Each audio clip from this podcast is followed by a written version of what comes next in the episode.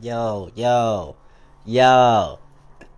I have to speak louder and vocalize because people were saying they couldn't hear me in the car.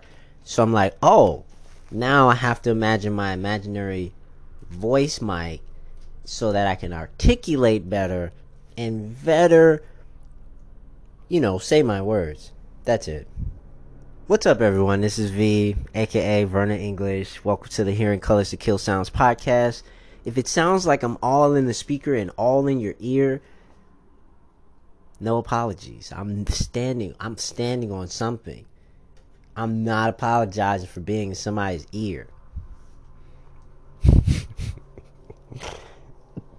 you can also find me on Amazon. You can also find me on Twitter, Discord. You can find me on multi platforms. I have NFTs, many, many, multiple, multiple things. I, I haven't even like linked it all on Linktree yet, but eventually I will. Shouts out to anyone in LA. Shouts out to all the creators and pretty much podcasters. Shouts out to Marc Maron. One day I'll I'll have a podcast with you and I'll be sitting there in the most obscure fashion with a mask on, smoking a spliff and obscurely talking about you know how cool LA is, and I'm, I'm, gonna take some time to actually you know comment on that. Besides my quips, you know what I'm saying, and things of general frustration of me being an artist, which is a daily, and that's actually pretty cool to have general frustrations as an artist. You want people to you know speak to you and not just you know say things to you. There's a thing of being spoken to and then a thing of being spoken at. And there's a difference. And and people generally know it and it doesn't just come off as respect. And la is a, a dull place because every place is different. Obviously if you go to one neighborhood and you go into another neighborhood progressively you'll know that you're in another neighborhood by the way that the buildings look. I find that as an advantage versus being in suburbia and then you proverbially ride down the street for forever half in a day and all the houses look the same just in like an hour you what? It's like a twilight zone or some shit but yeah it's really really cool to see this place and how much people have cared for the land and how much they've cared for their communities uh, regardless of what has happened you know what i'm saying? There's so many people that are here like you gotta factor that in and how awesome that makes this city. It dwarfs mine by. Pfft, I don't even think Chicago would be like one part of LA, just because it's just that big. Uh, my city is totally different uh, by comparison, and I don't like comparing the two. Uh, the energy of them are two different things, like night and day. so being here, I have a deeper appreciation for the artistry of life, if that makes sense, and how people choose to live. And you'll see them, you know, tech guys, you'll see women, you'll see men, you know I'm saying? Like just people moving or going from here to there. And in generally in a big city, you know, most people don't have time, you know I'm saying, to have a conversation or time to speak but in LA it's a different you know time zone. So it's a general difference of how you know the the public or rather uh, the street interacts with one another. On the last podcast I said that LA has some of the best music ever in life. I don't care what anybody says. I don't care if it's your 18 year old cousin that doesn't remember all the songs. I don't care if it's your mom I don't care if who it is. If they mix the music, they know their fucking tracks because it's LA. And I appreciate it because I go on the street and I don't even have my headphones and I just be listening to the new album that came out. You know what I'm saying? New Kendrick Lamar, the new whoever it is. And I literally, like, for a few albums, I could just sit back and sit in front of a shop and listen to somebody on their pad or whatever it is that they have that that's generally you know an unsaid thing about LA or an unsaid cool thing that you can see and why people if they're looking for American culture, if they're looking for something that's synonymous with cool, you generally gotta go to LA to experience it, and you won't just see it at a party. You won't just see it you know, saying at a, a function or wherever, you know, saying a gallery, you you'll just walk and experience it, and not the touristy fashion, but just you know, pile around, go to a coffee shop or something, or just go and visit a place that's a gym or a restaurant that you like. You imagine and see some of the most unimaginable things here. And even with me, you know, and my quips of being on a busy train, like those are the little things that are not so little, you know what I'm saying, that other people in different cities don't get to experience, and I should appreciate that. So that's just where I am, not so touchy feely. I, I had to, you know, verse some things as an artist that people get misconstrued, and I vocalize it. You know what I'm saying? I, I don't talk shit, I don't talk smack, but I definitely verse my opinion if I feel that, you know, somebody has a misconception about me. And it's not my place to prove anything to anyone you know, exceptionally as an artist, but I feel that as other artists, we shouldn't be comfortable, you know, like at any point in time in our lives. the beginning stage of it, the middle part of it, and the ending part of it. You know what I'm saying? And understanding what I mean by that, you'll have to replay that. And the comfortability of just adaptability, you know what I'm saying? Being uh, comfortable in these designs, being comfortable in how you fashion something when you know you want to change it a few months later or you want to have it in your head as this ultimate ultimate whatever it is right? So i always want to keep that current. I always want to showcase that to my family and my son um, that you know his dad wasn't just a bum. That lived in Venice, like just chilled on the beach and like like I actually, you know, had some form of framework that I worked to get my mind together to, you know, envision something that I could never, you know, envision where I was. And and then, you know, the blessings came and then he came, which was a blessing. And so I'm just um, going to, you know, bestow those things because I, I already see it how amazing uh, he is already. But then, you know, as a doting father and all these other different things, just, you know, you want to impart that creativity to someone and, and have it be theirs and not be like, ooh, ooh, I made this for you. Here, mold it. it's like, wait, no, it's Play Doh. You're supposed to just let them do what they want to do with it without you, you know, hovering over their shoulder and like, you know, ooh, ooh, this way, this way. Like,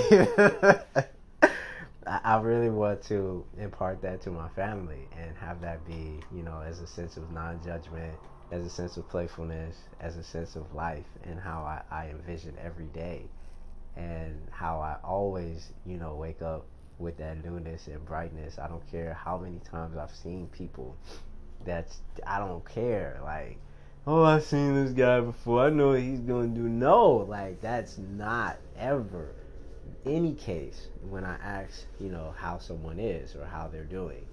And as an artist, you don't have to do these things. You know, you don't have to speak to anyone. There's just certain things a part of your writing or your creative craft that you have to experience for yourself as a human being so that it better correlates or can be, you know, expressed to someone else. And they'd be like, yo, that was really genuine. I can feel that because I know that you've talked to someone. I know you've experienced some things. I know you've seen some shit. And no, I'm not conveying or condoning going out and doing wild shit. I'm really uh, stressing to us as creators or as whatever we choose ourselves to be, but exceptionally if you are a writer, to take at least 30 minutes uh, a week or whatever as far as your project um, frame or however you've got it as your goal to think about what it is that you want to express you know like for I, I do it in any point in time in the day. Like i could just go there in my head and it's just a room. I've got it all like you know those people who are investigating things and all the lines are connected here and another line is connected there and there and there and there and there and there and so that's where I'm, you know, creating this synapses. And I try to make it make sense, but other people, you know, get this air and obviously you have this higher self which is a part of it. But I always on the 3D aspect want to impart this this kindness and this humbleness of this grand thing that is way bigger than me. like by default, and how amazing it is. And then, too, how I can be a part of it to help it, you know, and further it, and further make it more, you know, mysterious and cool the way that I always know um, certain things are.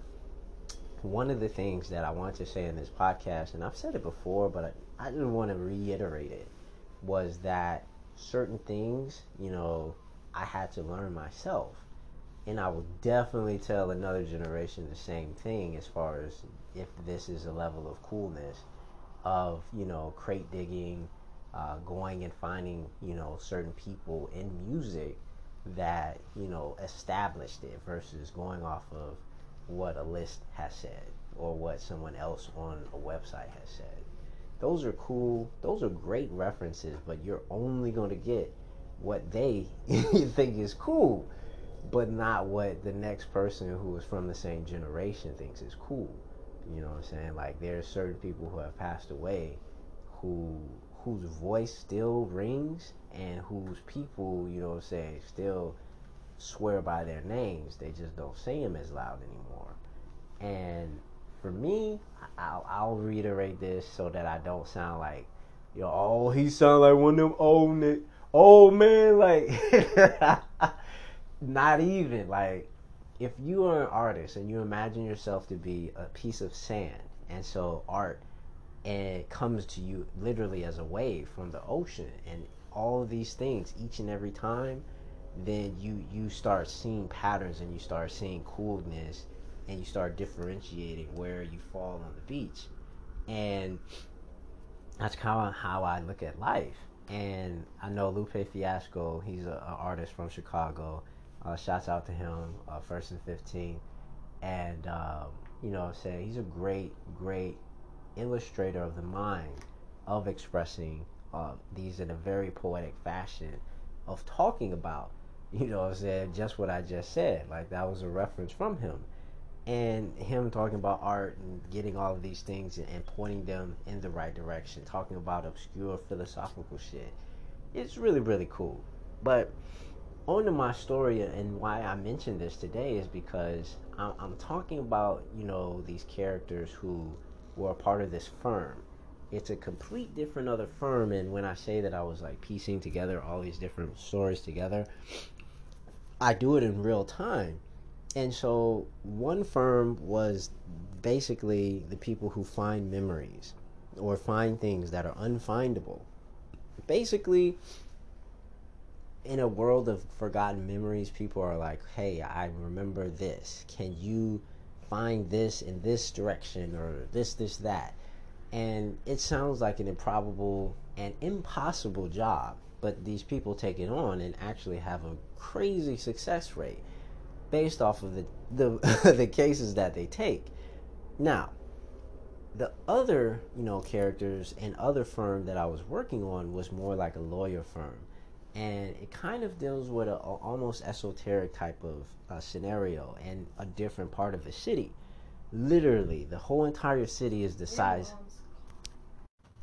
So when I de- describe these characters, it's basically a derivative of you know this firm and it's basically what I was saying on the esoteric level of them determining uh, what someone is or the contracts that have been made and how to get them out of it. And, you know, the ins and outs of doing, you know, certain things are not, quote unquote, mm, quintessentially the normal way of going about lawyerisms in a world where there are no laws or statutes or anything written. Um, it's just something that has been there, and I don't say the origins of it, which adds some mystery to what it is that they're doing. You could think of it as kind of like a Scooby Doo type of aspect of who done it, you know, but not that funny Hanna Barbera, you know, catch and grab. Oh, they whipped off the mask type deal. It's kind of them determining who holds said thing or contract and to determine how and if, you know, saying there are bylaws to get someone out of it. It's basically, you know, saying them going through, you know, saying a cityscape and them having their office very Humphrey Bogart like. If you've ever seen, um, ooh, mm, anything like the Maltese Falcon or something like that, any uh, his great films, and I can go on and on and on about Humphrey Bogart, but now that I'm thinking of it, I just want to make it very, you know, film noir esque, you know, very not dark but very black and white with it, and then have some mixtures in with some crazy characters that have some colorful dialogue along. So that that's basically what I'm I'm working on right now. I'll write it down, and you know, making these notes and denotations in my head uh, is you know the writer's room and what I include people in. Writing is a daily process to anybody who wants to be a writer. Uh, it you write notes down. You you make mental notes so that you can go back to it. If you are a writer of music, it's the same difference. Words always come. Once you start etching away at that thing, that endless well, it's endlessly more, you know, accessible. It's easily more accessible the more you delve into it. So that anybody who challenges you, you'd be like, oh yeah, yeah, yeah, let's sit down, let's let's go, like and match whoever's energy it is that is coming to you with this said challenge. There should be never a point of you know this creative draw or sense of lack.